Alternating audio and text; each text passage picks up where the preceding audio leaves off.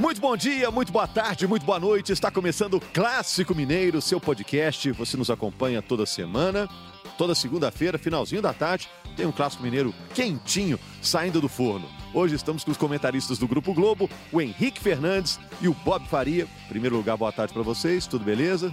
Tudo Boa jóia? tarde, Mais ou menos, boa né? Mais ou menos, né? É. Bom, a gente vai falar do clássico entre Cruzeiro e Atlético, empate por 0 a 0 no Mineirão, com grande público, 43 mil torcedores presentes.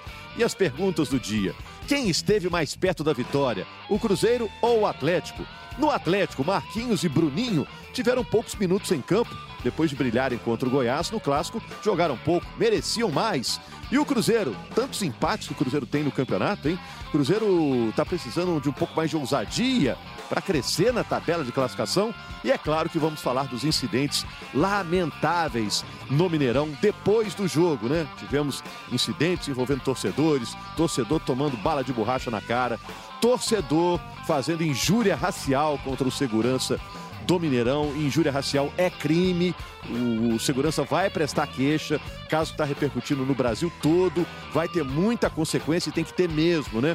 Bom, Bob e Henrique, aquele clima de baixo astral nessa, nessa segunda-feira, né? Nem tivemos um grande clássico pra gente falar aqui. É. E ainda tivemos esses problemas extra-campo. No campo, foi tranquilo, os jogadores se, se comportaram de maneira pacífica, né? Tivemos clássicos aí do futebol brasileiro em que o, o pau quebrou Até, recentemente. até esse né? ano também É, tivemos exato. Cruzeiro e Atlético em jogos decisivos em que o clima dentro do campo foi muito mais quente, né? É, dessa vez, depois do apito final, que a coisa ficou vergonhosa, É, né? o que é revoltante, e eu acho que a palavra é bem essa, boa tarde a todo mundo, boa noite, bom dia, etc., é que é, quando a gente percebe esse cenário em que o estádio de futebol, o espetáculo de futebol, é subterfúgio para barbárie, para comportamento é, boçal, para ignorância, para intolerância, para o crime,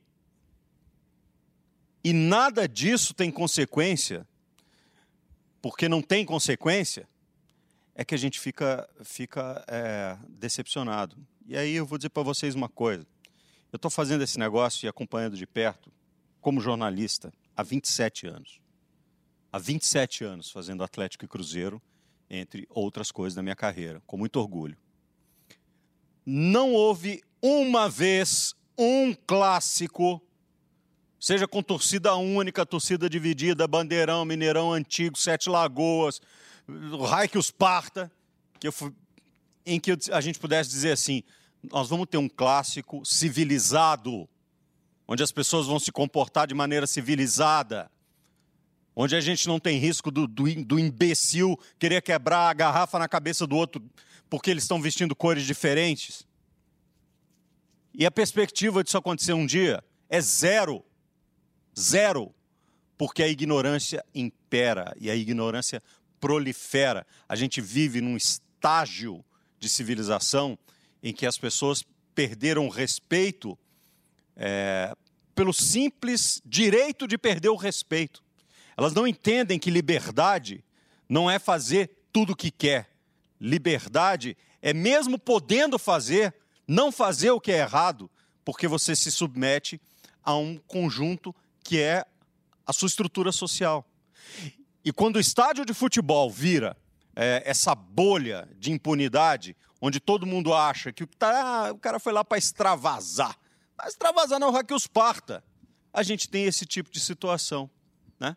E isso é revoltante. É, o que o Bob está falando, o Henrique, é porque a sociedade evoluiu, a gente está evoluindo ao longo de décadas, estádios ao longo de evoluíram, né? séculos, né? Hoje Os estádios evoluíram.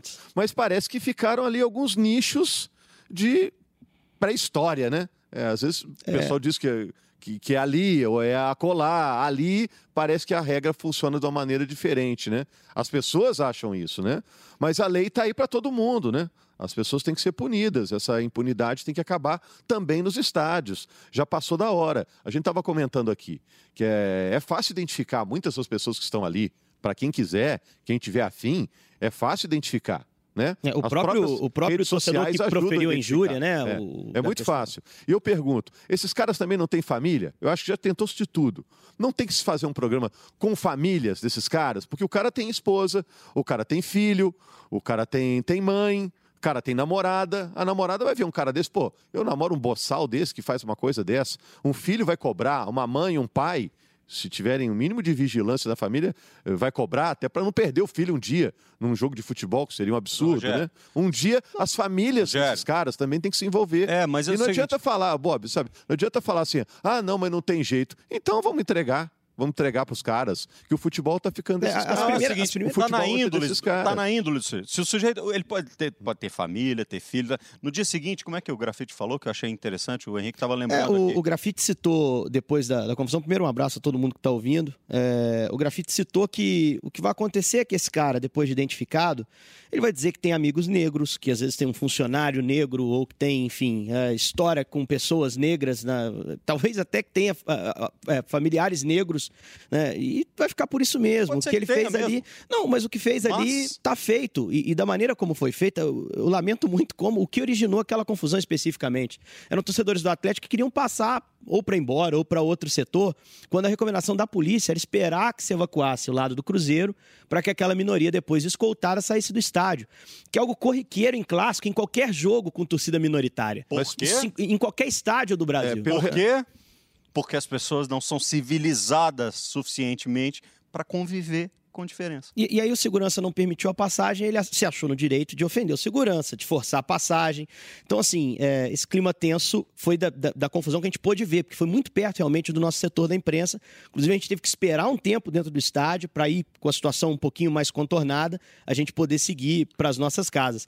É lamentável, assim, é- é- eu, eu acho que a gente está muito perto realmente da dificuldade, da inviabilização de um clássico até 90-10. É, Né? é isso que eu ia perguntar. Vocês acham que já chegou na hora é, da gente ter um clássico de torcida única, única mesmo? A, a ideia da polícia é que isso comece a ser rediscutido. Porque antes a gente tinha 50-50, se realizava. Mas aí- Passou a 90-10. E agora o próximo passo, naturalmente, É, é, é clássico de torcida única. Vamos lembrar do que aconteceu ontem. Aí você não tem um incidente no estádio. Mas aí os ignorantes vão se matar na esquina. Sim, e ontem tivemos Aí eles casos vão se matar na. Vão, vão, vão, vão, vão querer se matar no- na estação do metrô. E vão brigar não sei aonde. É, é pretexto. Pretexto. O que me incomoda um pouco, Bob, espe- especificamente nesse clássico, é que dentro do estádio a gente vinha tendo clássicos bem controlados. Inclusive os clássicos decisivos desse ano, a gente não teve uma confusão nem perto do que aconteceu nesse domingo. Então esse domingo, para mim, foi cria-se um precedente. Vai se Verdade, rediscutir a questão da segurança dentro do estádio. Porque o procedimento vinha sendo padrão da polícia, né, de fechar os atleticanos no Mineirinho, escoltar pela, pela passarela, que foi criada para isso. Que né? já é uma aí- vergonha. que já é um absurdo, mas enfim, funcionava. A gente não tinha incidentes. Dessa vez tivemos, depois do jogo. Agora, sim, era um clássico que ninguém estava falando tanto nele, né? não tinha o poder de ser um clássico decisivo. A questão da rivalidade não estava tão acirrada, só mostra o quanto a coisa é irracional lá dentro. Né? Não, a gente até viu um semblante no rosto dos seguranças, de certa maneira, uma, uma surpresa, assim, um susto com o que estava acontecendo. Por isso que você falou, nos últimos clássicos no Mineirão a gente não, Não teve tivemos isso. problemas, Não assim. teve isso, né? E, infelizmente aconteceu é, dessa vez. Igual você fala, Bob, assim, os incidentes vão acontecer em outros locais da cidade. Concordo com você, vão acontecer mesmo. Mas aí também só acabando com o futebol, né? Ou proibindo o futebol durante o tempo para ver se cai a ficha é, das pessoas, né? É, o que eu sinto é que as pessoas realmente entendem que o estádio não é um lugar onde as regras funcionam. E isso está errado. Perfeito. Né? Não é um lugar é, onde a lei é, é- é diferente É de outras partes do país. Né? É impunidade. Eu acho que tem O uma que funcionou no estádio até hoje foi é, perda de ponto, perda de mando de campo. É. Isso é que funciona. Que aí o torcedor mesmo lá E eu acho que é, um, é, coíbe quem está querendo passar do, E é um, acho, do acho que é um risco que, que se corre, assim, não tenho conhecimento do jurídico da coisa, mas a gente tem alguma experiência. Ainda há tempo de fazer um julgamento antes do fim do campeonato. E digo mais: se houver punição, pode ser para os dois clubes, Claro. porque a torcida do Atlético está diretamente relacionada.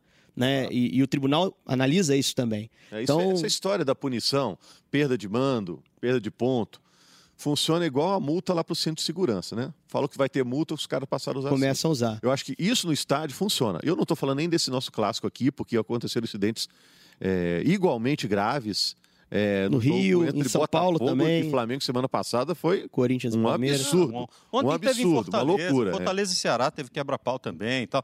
É uma coisa generalizada, é uma questão de é, é, educação e percepção. Nós estamos vivendo o século XXI, pelo amor de Deus. Não é possível que essas pessoas estejam é, é, tão, tão arraigadas a esses valores é, tão antigos. A gente vive a era de extremos, né, Bob? Hoje em dia o cara não fala que você está errado, fala que você é uma porcaria. Aí o outro vem e fala ah. que você é um estrume, o outro vem e fala que você é um chorume. E aí parece que todo mundo quer chamar atenção com um exagero. É. Né, para se fazer ouvir. E a né? fome de se criticar é muito maior do que de se elogiar, né? A empatia não, não, tá, não, anda em alta aqui. Mas vamos ver o que, o que pode ser feito, Só né? digo uma coisa, viva Humberto Eco. Os entendedores entenderão. Bom, o vigilante Fábio Coutinho vai prestar queixa com o torcedor, né?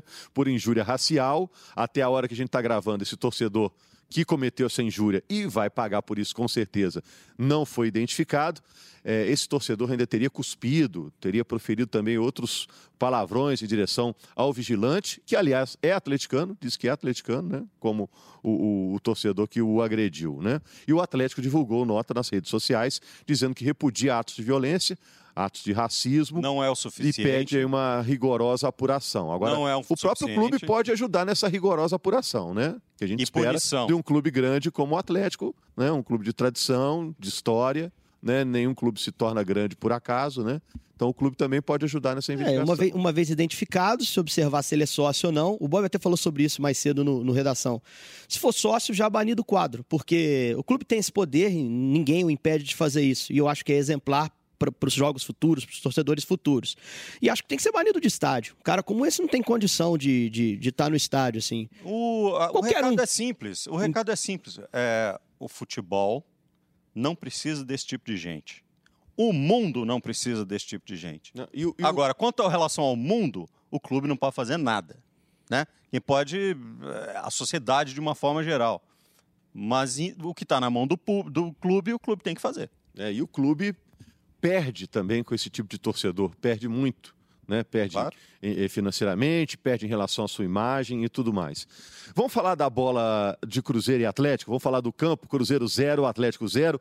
Quem esteve mais perto da vitória, hein? Henrique e Bob, falando para quem está nos escutando no podcast. Cara, para mim ninguém. Ninguém. Acho que em nenhum momento eu senti que poderia haver um vencedor ali é, conscientemente. Poderia acontecer de uma bola sobrar para um ou outro ali e a bola entrar. Mas eu não, não senti firmeza em nenhum dos dois em momento algum do jogo, assim. Acho que teve, claro, uma alternância de, de algum domínio na partida. O Cruzeiro iniciou melhor, o Atlético foi se estabilizando no jogo no primeiro tempo, final do primeiro tempo mais equilibrado. No segundo, começou mais equilibrado e no final o Atlético estava até um pouquinho superior. Verdade. Mas nenhuma superioridade ali que parecesse ou fizesse dar a impressão de que o gol sairia a qualquer momento. É. Vou recapitular o Ninguém jogo estava jogando vocês, fácil. É. É, porque assim, a gente consegue perceber que um time está um pouco mais próximo da vitória do que o outro pela facilidade com que ele consegue executar o movimento tático dentro de campo, o gesto técnico, a finalização, a posse de bola, etc. Ninguém jogou, ninguém, ninguém jogou fácil ontem. Ninguém teve é, mais é, tranquilidade para executar o que precisava executar o passe estava sempre meio quebrado, a bola estava meio, sempre meio quente, uh, o passe estava um pouco mais à frente, a chegada estava um pouco mais atrasada, dos dois lados. Como o Henrique falou, foi isso mesmo. 15 minutos de pressão alta do Cruzeiro. É, teve até uma, uma, bola ali que o Thiago Neves bateu para o gol. Melhor chance desse, desse momento foi do a melhor jogo chance. É, depois o Atlético encaixou a marcação um pouquinho, foi equilibrando, equilibrando. No final do jogo, o Atlético estava melhor, mas não o suficiente também para dizer assim, merecia ter vencido. É, até mas nesse, só, nesse né? momento da pressão do Cruzeiro, só para a gente pegar o gancho, o, o Mancini ele faz uma, uma mudança tática que é importante. Depois ele até comentou sobre isso. Ele puxa o Luan para uma posição mais central. Ele falou: montei ele duas linhas, uma de quatro e uma de cinco. Na verdade, a de cinco sempre tinha uma sobra atrás da linha de quatro que fazia uma marcação mais à frente. Então, ele posicionar o Luan por ali preencheu mais o meio, ele passou a ter mais segunda bola. Que você ter a segunda bola é um, é um mecanismo de pressionar. E o Cruzeiro começou a ter Não, muito. Até porque o Atlético não saía com bola apoiada em momento algum. Nenhuma Exato. transição. O Cleiton até queria. Você, você reparou isso? por O, é, Cleiton chamava os zagueiros, eles se É. aproximavam, o Cruzeiro adiantava a linha, ele mandava o pessoal sair porque ele ia quebrar para é, frente. Aí quebrava. Aí tinha que tentar ganhar a segunda bola. É, o Agora, o que fez esse buraco aí, eu acho que tem muito a ver com o posicionamento do Thiago Neves ontem. E essa foi uma coisa que o, que o Abel é, fez que eu acho que ficou muito interessante. Em vez do, do Thiago ficar jogando enfiado no meio dos volantes do Atlético, ele levou o Thiago um pouco mais à frente para jogar como segundo atacante do lado do Fred. Isso deu uma lateralidade no jogo do Cruzeiro. Né? O Ederson começou a sair um pouco mais. Quando o Ederson saía um pouco mais, ele tinha um espaço ali no meio. Daí o Mancini tentar dar uma preenchida também no meio de campo, trazendo o Luan para dentro. É, a história antes do jogo, o Atlético com cinco pontos a mais que o Cruzeiro. É claro que o empate para o Atlético era melhor, mas tinha aquela história, né? É, quem vence se alivia um pouquinho, complica um pouquinho o rival. É. Então tinha esse desejo também da vitória. Mas a gente viu no início do jogo o Cruzeiro dominando as ações do jogo, o Atlético se segurando lá atrás, claramente deixando para todo mundo é, ficar ciente que ele queria o empate, né? O Cruzeiro teve uma chance com o Thiago Neves, um chute que a bola passou perto da trave. O Atlético teve duas oportunidades é, boas no primeiro tempo, uma com o Casares, chutando de fora da área, uma bela jogada do Luan, que deu uma caneta, entregou para o Casares, e depois aquela do Fábio Santos, que a bola desvia e bate O Orejuela está completamente é. desligado, ele está... Bem à frente, é. levanta o braço pedindo impedimento com três caras do Cruzeiro dando condição e aí, na área. No segundo passagem, tempo... o Orejuela foi um dos melhores em campo pelo lado Tá é. sendo, né? Em todos os jogos do Cruzeiro. No segundo tempo, o Cruzeiro teve várias chances ali, algumas mais claras com o Fred. Uma e depois né, começou né, a cabeçada, que ele estava meio torto para cabecear, mas acabou cabeceando meio Uma fraco, poucas né? poucas vezes que a bola é. veio de lado num cruzamento. Exato.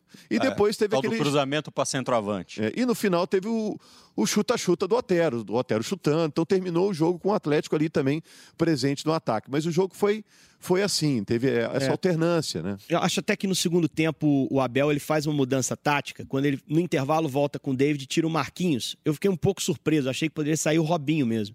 Também. Só que ele puxa o Robinho para uma terceira uh, função no meio-campo. E aí ele libera o Ederson para entrar. É. Algo que no primeiro tempo o Ederson fez pouquíssimo. Exato. O Ederson tem uma infiltração entre o lateral e o zagueiro que é muito interessante. Como é que funciona? O Orejuela joga com liberdade, ele abre muito, abre, abre a defesa, força o lateral a, a, ficar atento a ele. E gera uma distância entre o lateral e o zagueiro que o Ederson explora. Quando ele puxa o Robinho para o meio, ele equilibra o time para o Ederson poder chegar e ter alguém que ainda cumpra ali com o Henrique é, uma função fica, de marcação. Fica na primeira linha Só com o Henrique. O Ederson não estava bem nesse momento do jogo. Eu acho até que ele sentiu um pouco o clássico. Né? Não sentiu o clássico, porque é um jogador que não está pronto para jogar um jogo como esse. Talvez ele não esteja pronto para entrar num clássico como um dos principais jogadores do Cruzeiro que é o que ele foi nos últimos jogos. É um cara que é exigido demais fisicamente, que e cobre uma área muito grande do campo. Estava machucado outro dia, né? Pode ter tido um peso então, também, embora não tenha ouvido ninguém falar sobre isso, é, assim, mas... abertamente, mas pode ter tido. Ele é muito forte, um né, Henrique? Tem hora muito. que ele para ali e com o ombro ele é vai deslocando todo é, mundo. E, e, tem boa leitura tática, acho que o Abel está desenvolvendo bem esse jogador, assim, tá melhorando o Ederson, é, é para falar no, no português, claro. E aí acho que no segundo tempo o time poderia ter explorado melhor isso, não conseguiu. E aí, à medida que iam se cansando os jogadores de retenção de bola do Cruzeiro, o Abel foi repondo com velocistas. Uhum. O Ezequiel, Pedro Rocha claramente fora de forma. É, aliás, os dois treinadores. É... E, ali, e, ali, eram... e ali ele perdeu o meio-campo. E a partir de ter perdido o meio-campo, o Atlético começou a ter saída, botou o Marquinhos, o Bruninho que entrou bem no jogo, Muito. começou a ter essa bola um pouco mais no campo de ataque, mas também não teve criatividade para é. criar efetivamente mas a chance. Mas eu também né? senti isso, que, é. o, que o Abel jogou todas as fichas para ganhar o jogo, deixou é, o time mais pela ofensivo. Lógica, os, dois, os dois times fizeram substituições para empurrar o time à frente. Agora, o que o Henrique falou em relação ao Ederson, de repente não, não conseguiu ser protagonista, a cabeça também não ficou legal para ser protagonista num jogo desse tamanho pelo Cruzeiro. Será que foi a mesma coisa que o Atlético pensou com o Wagner Mancini ao não escalar Bruninho e Marquinhos desde cara, que eram jogadores que a torcida estava pedindo pela é atuação possível. no jogo anterior não, contra o Goiás. Chegou a ser dúvida, né? É, durante o Marquinhos estava machucado fora. durante a semana. Então Mas jogou, entrou ontem. É, entrou, entrou, entrou, entrou para jogar 15 minutos, né? Então tem uma diferença na condição, assim. É, eu acho que ele não quis, eu acho que ele teve esse receio mesmo. É um clássico, e no clássico a responsabilidade e a Os veteranos estão pagos para isso. Os né? veteranos né? e tal. E, e faça-se justiça. É, o Casares não fez o pior jogo dele. Porque, Começou bem, né? É, não fez o pior jogo dele com a, cabeça, com a camisa do Atlético. É, tava, foi lá, enfim. Tava na sintonia do time, tava, né, Tava na média do time. Que era entendeu? ruim, assim. É claro que eu acho que o Atlético tava, poderia ter entrado com um poder ofensivo maior se os dois meninos tivessem condições e, e tivessem entrado para começar jogando. Mas, caso do adversário, tudo isso deve ter passado na cabeça do Wagner Mancini. Você acha que um deles, agora, no um lado... deles a Não, partir o... de agora, tem que ser titular, com certeza? Ou os dois, ou nenhum dos Vou dois? Vou refazer essa pergunta, pode? Eu quero pode. saber a opinião do Bob, que eu tenho a minha também sobre é. isso. Qual dos dois está mais perto de ser titular do Atlético? Eu acho que seria o Marquinhos. É a mesma leitura que eu tenho. Assim. O Marquinhos. Fisicamente, lá, acho que ele está um mais pronto. É, ele é um ele... ano mais velho, né? É, e ele tem um conjunto de habilidades que eu acho que está mais desenvolvida, a condução com a bola no Mas pé. aí, aí o Luan como segundo é. homem, ou tira, por exemplo, o Casares, ou tira o próprio Luan? Como é que você acha que ele? Não, eu, eu tiraria o Casares. Eu também cara. tiraria o Casares. O, o Luan vai terminar a carreira Por aí. e a gente vai ter dificuldade para falar em qual posição que ele jogou, né? Que ele É, está sendo útil em tantos todos. lugares, né? Toda hora É, mas ele assim, é escalado mas o lugar posição. que ele joga é com, na, na linha de meio pelo lado direito. Entendeu? Ali- já, já variou muito esse já ano, variou né? muito, mas ali é onde ele joga. Esse negócio de botar ele de segundo volante vindo de trás não funciona muito Eu, bem. eu gosto um pouco. Eu, eu acho que é uma ideia interessante. Só não acho que tá 100% azeitada. Depende, depende de quem está do lado Porque dele. ele- é. Entendeu? E depende muito de quem está fazendo o extremo. Eu, eu gostaria de ver um, um meio-campo do Atlético com Jair e Luan por dentro. Gostaria de ver. Mas a gente não tem isso à disposição porque o Jair tá fora. Quando chegou a informação pra gente, a gente já tava na cabine. Pra quem tá nos ouvindo, a gente chega no estádio meio-dia e meia, uma hora. Então a gente fica lá consumindo tudo que tá permeando o clássico. Quando chegou a informação de que na chegada do Atlético o Jair não tinha vindo, eu cheguei a comentar com o Jaime, que estava comigo na transmissão. Ele vai entrar com os dois volantes pegadores. Ele não vai ter coragem de botar o Luan como segundo. Até pelo que o Rogério falou, o empate era melhor pro Atlético. O Atlético podia jogar com um desespero, uma ofensividade desorganizada do Cruzeiro para explorar contra-ataque. E teria velocidade com o Otero, com o Luan. O Marquinhos não estava 100%, então eu já não esperava ele titular de saída. Ah, mas ele entrou ali com os dois volantes, fez aquela escolha de ter uma marcação maior. E isso foi um problema. O Embora- Mancini admitiu isso depois. Então, embora é, no jogo o Zé Wellison estivesse saindo toda hora, o que eu acho bizarro. É, né? mas é Porque aquele eu- negócio, se eu tiver os dois e não der liberdade para pelo menos um, Bob, pode desequilibrar na frente. Então, assim, acabou sendo um mal necessário. Não é a dele, mas ele tem que encostar Agora, lá. deixa eu falar do Cruzeiro. Ó, você que está em casa aí, eu fico tentando trocar aqui. Fala um pouquinho de um, um pouquinho de O outro. assunto vai rendendo um lado, aqui. É. outro. Olha só, no Cruzeiro, com o Abel, nessa sequência aí de 10 jogos sem perder, três vitórias e sete empates. Eu estava pensando aqui, o excesso de empates significa falta de ousadia? Não, significa falta de pontaria. É. É, o time não está montado para empatar. Embora, em algumas oportunidades, é, o time estava. bom, assim, no momento em que a vitória apertada está se desenhando, como foi com o Corinthians, como foi com o São Paulo e tal, o Abel dá aquela fechada básica, bota o Cabral no meio de campo, dá uma fechadinha básica e tudo mais. É, e a- como foi com a Chapecoense, por exemplo, que tomou um gol no final do jogo e tudo mais. Mas em momento algum o time está sendo montado para buscar o um empate. É um time que tem, tem um desenho tático, tem um desenho técnico para atacar. Só que na hora de finalizar, o negócio não funciona. Os, os artilheiros, os homens de botar a bola na casinha não estão funcionando. O Fred não está fazendo gol, o Thiago Neves não está fazendo gol, é, os caras que vêm de trás não estão fazendo Marquinhos Gabriel, David, jejuns é, o imensos. David então nem assim. se fala. Ontem, inclusive, eu achei que ele acertou quando entrou é, sem o Robinho. David, entendeu? É, com o Thiago Neves jogando mais perto do Fred, deu mobilidade, mais possibilidade de jogar perto do gol. Para mim, no mundo ideal, para o Cruzeiro agora, nem seria o Fred, seria o Sassá, para fazer essa, segunda, essa função de segundo atacante ali na frente. Porque o, o Cruzeiro com o David fica extremamente previsível. Aí você tem o Marquinho Gabriel, quem quer que seja de um lado, você tem o David do outro, o Fred de costa pro gol para ver se acontece alguma coisa, e o Thiago Neves ou o Robinho, quem tiver por dentro, para chegar e encostar. E aí fica fácil de marcar, entendeu? Por isso que quando o Ezequiel entrou, ele dá uma mobilidade, ele acha um espacinho, ele faz uma É, diagonal. mas não tem entrado bem, dentro. né? Não tem entrado bem, Ezequiel. É, entendeu? Ele, mas ele tem um movimento diferente. E mais uma vez o David entrou, na minha opinião, mal. É, tem alguns Eu acho jogadores até que, que- não podem reclamar de falta de oportunidade. né? Acho até que Tão pela tendo. coletiva, quem vai pintar contra o Havaí talvez seja o Pedro Rocha.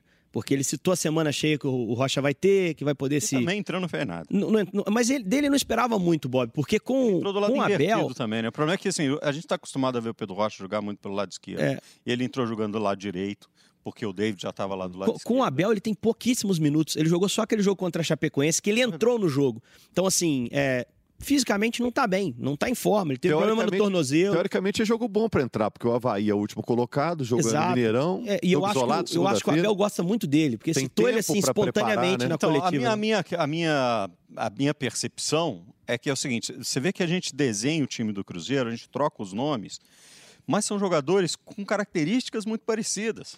Diz assim, ah, tem o David, tem o Pedro Rocha, tem o Marquinho Gabriel, o que esses caras fazem? Eles jogam É, tirando o Marquinhos Gabriel, que pode jogar pelo lado direito, cortando para dentro, mas é a mesma coisa, é o extremo, é o atacante de lado. É o Ezequiel, É, mas- o que ele faz? Ele faz isso também. É mais ou menos, né, Bob? Sassá Entendeu? e Fred são diferentes. Não. Né? Eu tô falando assim, de uma forma geral, a gen- o, o- o time do Cruzeiro tem muitos jogadores parecidos e com rendimento baixo. Entende? Se precisar mudar, por isso que eu gostei da ideia de botar o Thiago Neves jogando um pouco mais à frente, ao lado do Fred, e acho que com o Sassá funcionaria. é, porque é um, é um desenho O- diferente. Mas sabe o que eu acho também, uma outra, a gente avançar um pouquinho a questão o tática. Ederson jogou, o Ederson é uma grata surpresa, porque o Henrique fica lá e segura as pontas, entendeu? É, a gente avançar um pouquinho a questão tática, que é extremamente importante, e passar para uma questão psicológica do jogo, eu vejo esse time do Cruzeiro do Abel mais confiante defensivamente, mas menos confiante ou igualmente desconfiado ofensivamente. É. Não, eu isso acho que é um time que duvida que vai fazer muitas chances, de- vai criar muitas chances de gol, vai fazer muito gol, mas é um time que já acredita mais que pode não tomar um gol no jogo. Não, nisso aí você pode tirar um mérito dos técnicos que passaram pelo Cruzeiro esse ano, é que estão formando uma nova dupla de zaga, né? Kaká e Fabrício Bruno estão jogando com segurança. É. O Orejuela virou uma ótima opção, solução para lateral direito. Até o dia Cruzeiro não marcava vai ter que arrumar e dinheiro aí tá para contratá-lo aí no, no fim do ano. É. Então o Cruzeiro arrumou boas opções defensivas. É, né? o Abel tá arrumando de trás para frente o time, né? Isso é muito claro, né? Ele, ele primeiro pensa em não tomar o gol. E depois ele pensa em ir lá tentar fazer um. Eh, Você trazia a estatística dos muitos empates, que eu acho que são prejudiciais. Eu É, acho no que o- o campeonato Cruzeiro não consegue 14. andar, né? É o time que mais empatou, E- 14 e empates isso no gera, isso campeonato. gera uma outra, um outro problema. É um, é dos times que estão brigando ali, o que tem menos vitórias. Então, se houver um empate em pontos, ele fica Exato. atrás de qualquer um ali. Por outro, Só lado, que o- tem uma, por outro lado, tem uma percepção do não perder, que eu acho que no momento psicológico, é, ela ajuda muito. É, mas a coletiva do Abel chamou atenção pro. Agora já não dá mais para pensar nisso. A gente precisa ganhar a segunda porque Exatamente. é, é- é matar ou morrer. Ele usou até esse termo. Acho o termo até pesado, porque não é um jogo decisivo, né? Tem outras rodadas depois. Mas o- o- a estatística que mais me incomoda é a do Mineirão no retorno. Perdeu pro Flamengo, perdeu só um jogo em casa, mas só ganhou também do São Paulo. Então aí nesse caminho tem empate com o Fluminense, cara. Que é um empate era impensável nessa luta que o Cruzeiro tá. Tem empate, até porque tinha perdido o Fluminense no turno.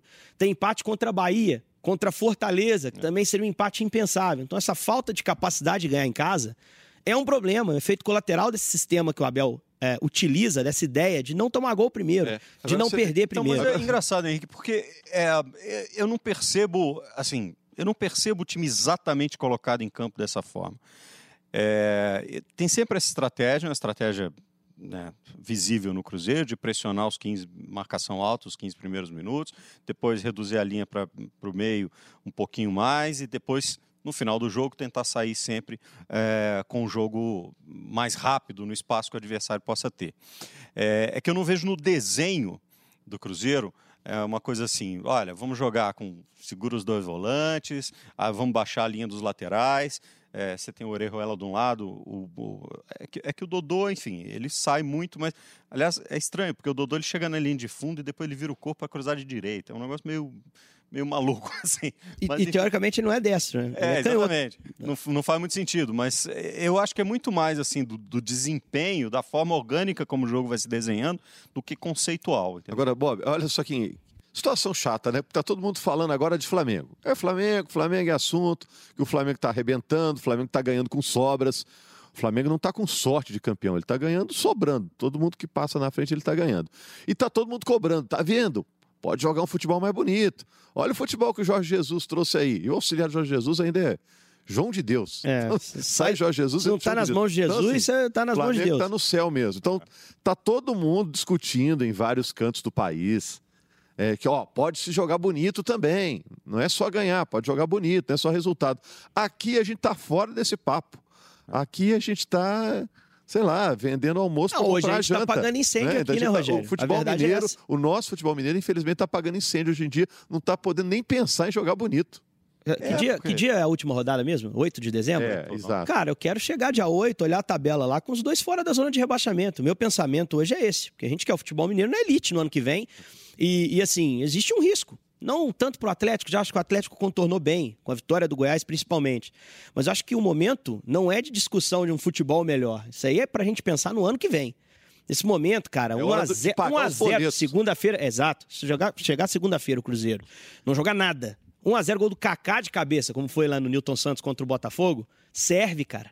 Serve. O momento é, é disso, não dá para exigir. Vai ter uma semana cheia para trabalhar. É para recuperar jogador, amigo. Não vai se montar time nesse intervalo. Se não se montou até agora, agora é montar minimamente uma estratégia para ganhar os jogos que, que precisa e assim escapar do rebaixamento. É, do, Eu não espero mais, é, muito mais dos nossos clubes aqui. Cruzeiro é, é engraçado, assim, a gente tá, a última vez que a gente viu essa situação foi em 2011, todo mundo se lembra o que aconteceu. Um se livrou faltando duas rodadas, o outro se livrou na última rodada. É, mas essa discussão que você está trazendo aí, do, né, que você está falando, do, ah, porque o Flamengo, isso e aquilo, dá para jogar bonito e tal, é bom a gente contextualizar, porque a gente precisa lembrar que é, não é só uma questão de desejo, é uma questão de é, ter as ferramentas e a força humana e o talento suficiente para juntar aquilo. O Flamengo juntou um time com qualidades é, muito, muito específicas. O time é, é, é, muito raro a gente ver um time. É, a gente estava aqui conversando. É, a última vez que eu vi um time jogar com tanta segurança, com tanta autoridade, a ponto de o time sair na frente, como foi ontem, né? O Bahia, o Bahia empatou, a gente disse, daqui a pouco vira. E vira mesmo, foi o Cruzeiro de 2003. Mesmo o Cruzeiro bicampeão brasileiro, é, tinha segurança, era um time muito bom, muito acima dos outros, tanto que ganhou, mas não jogava com essa confiança de dizer assim, não tem para ninguém. Então, você vê, é muito raro montar-se um time com essa é, com essas características. E não passa só pelo desejo. A gente não pode também culpar os treinadores e ficar demonizando o trabalho dos treinadores, de todos os treinadores, e dizer assim: ah, os caras jogam, não, não fazem aquele jogo do Flamengo porque não querem. Não é que não querem, pô. Agora deixa eu mudar. Não de, dá, né? Deixa eu mudar de assunto aqui. O Henrique falou do jogo do Cruzeiro, Cruzeiro e Havaí na segunda. No sábado tem um Fluminense Atlético, né? Ali parte debaixo da tabela, né? Fluminense, situação delicada, o Atlético, situação melhor. Eu vou falar. O Cruzeiro precisa do Atlético nessa próxima rodada.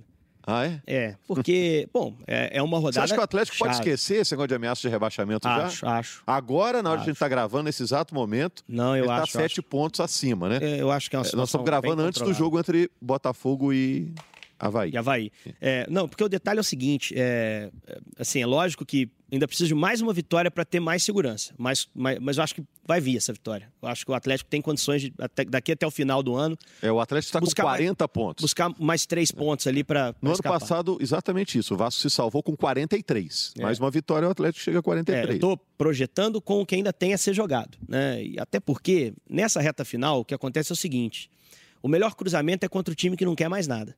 Não é nem o confronto direto, porque o confronto direto também tem uma carga ali de pressão, de você precisar tá fazer o resultado. Exatamente. E acho que o Atlético ainda vai se cruzar com equipes com esse perfil, isso vai se mostrar daqui a pouquinho, uh, e vai conseguir escapar. Em relação ao Cruzeiro, eu acho que é bem possível que escape também pelo rendimento, principalmente defensivo, que o time tem. Mas é uma situação que demanda mais atenção. Né? Esse jogo da próxima segunda, por exemplo, tem não é decisivo, mas tem cara de decisão. Porque se você não consegue bater o Havaí, tua confiança vai lá para baixo, com todo respeito ao Havaí. Que é algo que o Botafogo passa nessa segunda-feira que a gente está gravando aqui. Então, assim, é, é, um campeonato que eu, se, se me colocasse no lugar do torcedor cruzeirense, olharia com bons olhos por uma vitória do Atlético contra o Fluminense. Até porque o Fluminense vem de uma derrota, joga em é. casa. O problema é, é que, assim, quando se chega numa situação impacta, né? de que você tem que ficar prestando atenção no que o outro vai fazer, é, porque a coisa não tá, não tá, não tá boa pro seu lado. Não, né? mas não tá mesmo. Então, esse é que é o ponto. Então, esse não é tá que é o mesmo. ponto. Eu acho assim, com relação ao Atlético, é... não dá para relaxar totalmente até que a matemática diga isso. Né? Não dá para relaxar totalmente. É... e depois que a matemática dizer, disser, não dá para esquecer a quantidade de besteiras que foram feitas durante a temporada. Aliás, nas últimas temporadas. Né? Sempre lembrando que o Atlético é, é, um time que chega ao seu quarto ano seguido com três treinadores por temporada. Então, assim, muitos equívocos. Contratando jogador que não tem, que, que não entra nem como terceira opção e coisas assim. Então, tem que pensar para o ano que vem. Mas eu não relaxaria é, nessa, nessa busca de pontos ou em confrontos enquanto a matemática não disser. É, com relação ao Cruzeiro, ainda mais, ainda mais.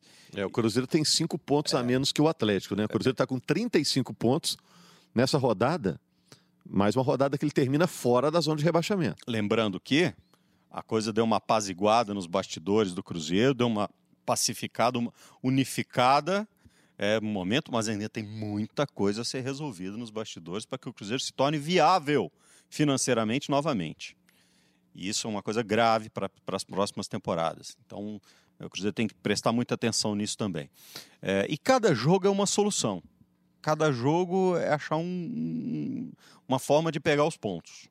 Entendeu? Não dá para ter, não dá para acreditar agora em, em padrão, não dá para acreditar em ah, quanto o Fluminense joga assim, quanto o Havaí vai jogar daquele jeito. Não, cada jogo é uma solução, bicho. Senão. Uhum. É. E falando do próximo jogo, esse Cruzeiro e Havaí, é, Sassá ou Fred? Ou Sassá e Fred? Não, Sassá e Fred eu acho improvável. Pode ser uma alternativa para o jogo, assim, mas de é. saída vai ser um ou outro. É improvável porque você acha que o Abel não curte isso. Não, acho eu... que não funcionaria. É, assim, o Sassá até já fez lado na carreira dele, porque né? Se você botar o Sassá e o Fred, é a mesma coisa que você botar o Fred e outro se movimentando de lado. Entende? Que seja o Thiago Neves, que seja o Ezequiel, que seja o, quem quer que seja. A estrutura é a mesma, você vai ter o mesmo cara. Porque o problema do Fred, é, quer dizer, o problema do Fred hoje é, é que no sistema em que o, o time está jogando, a bola não chega para ele como ele sabe botar a bola para o gol. Ou chega poucas vezes, chega duas vezes. E não vão, ser, vão chegar duas e ele vai marcar as duas. Ontem chegou uma vez. Ele cabeceou, ainda meio torto, mas ele tem essa capacidade. É, ele não tem a explosão muscular, ele não tem a velocidade. Quando o Cruzeiro chega naquele. É, na metade do jogo, em que o Cruzeiro baixa a linha e começa a querer o jogo em velocidade no espaço que o adversário vai dar, não pode esperar que seja o Fred que vai buscar essa bola em velocidade. Entende? Então ter o Fred com o Sassá é a mesma coisa que ter o Fred com qualquer outro atacante. Você citou isso, eu lembrei de um detalhe do, do clássico. O Atlético armado para contra-ataque no primeiro tempo e todas as esticadas para o de Santo. Não tem jeito. Não vai chegar, não cara. Vai chegar. Não, não é a característica dele. Ele vai, ele vai correr, porque ele corre pra caramba. Vai, ele tem sua limitação é. técnica, mas o Mancini estava elogiando exatamente a entrega que ele tem, a é. capacidade tática que tem de pressionar a saída. Eu falei isso do jogo na transmissão, correr. que ele corre bastante, se movimenta. O Bob me olhou com a cara meio torta. Ele, assim. ele corre bastante, mas ele, ele corre, cara. Mas... Eu, concordo. Ele, ele é muito esforçado. Ele é muito esforçado. Assim. Isso é muito útil na hora de recompor ou dar aquela primeira cercada, isso é muito útil. Mas na hora que o, o, o time está recebendo um passe em profundidade, aquele passe que vem lá do volante, em profundidade, o cara tem que dominar a bola que está passando em cima da cabeça dele, não dá, porque é a bola bate na canela dele e, e vai E no clássico de Santos teve umas três, quatro bolas assim para apostar corrida. E aí, por baixo, correr com o Kaká, por exemplo, é fria, né? Porque o moleque é muito rápido. Então, respondendo a sua pergunta, voltando, né, sou bobo de santo. Eu tinha que falar do de santo, cara. Eu, isso me é, chamava atenção eu, eu, no jogo. Eu acho assim, eu acho que ele tem méritos por ser aguerrido. Seria meu titular, cara. E no momento, eu escalaria o de é, e no momento em que as coisas não estão dando certo tecnicamente, taticamente, fisicamente, inclusive, é, o time está sentindo, é, ser aguerrido é um Ajuda, valor. Claro. É um valor. Então ele tem esse mérito. Mas não espere que ele vai resolver a situação desse jeito. Com relação ao, ao Fred com o Sassá, é, eu acho isso. Daí eu escalaria o Sassá e um outro. Uhum. E do mesmo jeito que eu perguntei sobre é, a situação de, de Sassá ou Fred, Dodô ou Egídio? Tanto faz, cara, sinceramente. Mas no eu acho Cruzeiro. que a gente tem uma questão física aí, né? Tem que ver como ele vai reagir durante a semana. Eu prefiro o Dodô por característica, sim, mas também não tá entregando tanto, né? A temporada do Dodô não é muito boa, ele até citou que tá faltando sequência a ele, né? E essa é a hora, a última chance de ter sequência é. agora, temporada acabando. Eu só acho que ele vai, provavelmente, pro jogo contra o Havaí manter o Fred. E aí vou explicar por quê. Porque o Sassá, o Sassá teve lá, teve lá sua oportunidade, porque o Fred estava fora do jogo em Curitiba. A expulsão do Sassá foi bem tola. É. Foi bem tola, assim. Você analisa o lance, ah, o cara queria fazer o gol, o cara meteu a mão, tem árbitro de vídeo, cara. É. Eles vão pegar. E ele já tinha amarelo. Foi inocente, né? Ele já tinha amarelo e ele ficou fora do clássico. Ali o atacante tem que começar a se reprogramar, cara, porque mudou o jogo. Como foi tolo o pênalti que o Henrique fez lá na Libertadores, no jogo contra o River, camisa, né, de puxar a camisa. O cara já tem que começar a se reprogramar. Né? Então acho que esse erro cometido pelo Sassá no jogo que ele teve a chance, a parte o jogo ótimo que ele fez entrando contra o Bahia, pode ser que mantenha ali o Fred, mas o Sassá vai participar do jogo de segunda que vem. Ele vai entrar, fica como opção, uma boa opção para entrar ao longo do jogo, mas acho que ele vai manter o Fred. Não, e tem toda uma questão que isso é uma coisa que o Abel está trabalhando com muita inteligência. É, tem uma questão é, emocional dentro do grupo, ele sabe exatamente quem que ele vai acariciar, quem que ele vai conversar com o pé de orelha, quem que ele vai falar um pouco mais alto, para manter a, a, a, vibe. Lembrando que ele pegou um time que estava completamente destroçado Verdade, e que já tem nove jogos que não perde. Dez. Né? 10 jogos que não perde. É, a velha frase que o Abel sempre usa, né, Bob? É, eu posso errar pra caramba, mas eu não faço sacanagem com ninguém. Exatamente. É muito nesse sentido. Então, eu acho que nesse sentido, né? É, e aí a gente não tem a gente não tem a convivência interna para saber quanto nesse processo de reunificação o Fred tem contribuído e acho que pode ter contribuído e daí o, Fred, o, o Abel tem um compromisso com ele, digamos assim. Valeu, nosso compromisso com o torcedor também é toda segunda-feira apresentar um podcast novo, né? Todo final da tarde. A gente tem um novo clássico mineiro que você acompanha no Apple Podcasts, no Google Podcasts, no Castbox e no Pocket Casts. E também no globesport.com/barra podcasts. Valeu, Henrique. Obrigado oh, aí mais um uma prazer, vez. cara. Tomara que o próximo podcast pós-clássico seja bem mais positivo em termos de futebol e principalmente extra-campo. Fica muito triste com o que aconteceu no Mineirão. Verdade. Agora, no Campeonato Mineiro. Tá próximo, né? Tá batendo a porta aí. É isso aí. Valeu, grande abraço para vocês. Foi o último, né, clássico mineiro entre Cruzeiro e Atlético nesta temporada. Foram sete no total, uma temporada cheia de clássicos. Obrigado pela sua companhia. Na segunda-feira a gente tá de volta. Tchau, tchau, tchau, tchau, tchau, tchau. Obrigado ao Vinícius Vini, que nos auxiliou aqui no áudio com a competência habitual. Um abraço.